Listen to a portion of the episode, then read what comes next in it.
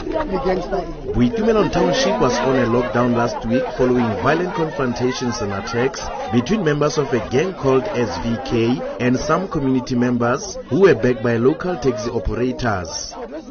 Casualties that were admitted at hospital in critical conditions were mostly school-going minors.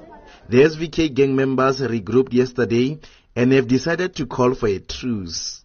I've been a gang member for a long time. When things like this happen to us, it really hurts me so much because they accuse us even if it's not us.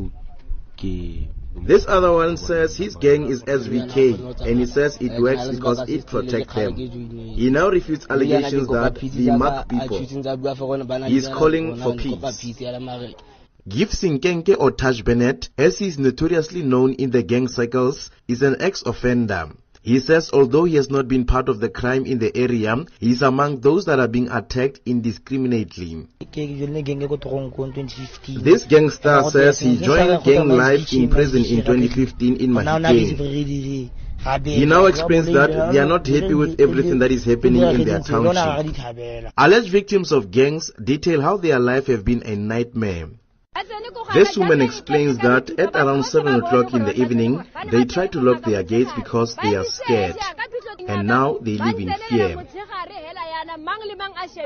A mass meeting was called and community leaders indicated that they want to bring to an end the current situation.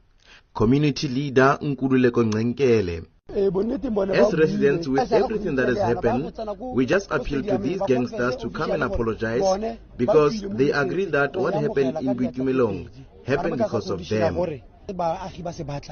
A high police contingency have been dispatched to the area to keep a watchful eye. Lucas Mothibedi, SABC News, Bloemhof in the Northwest.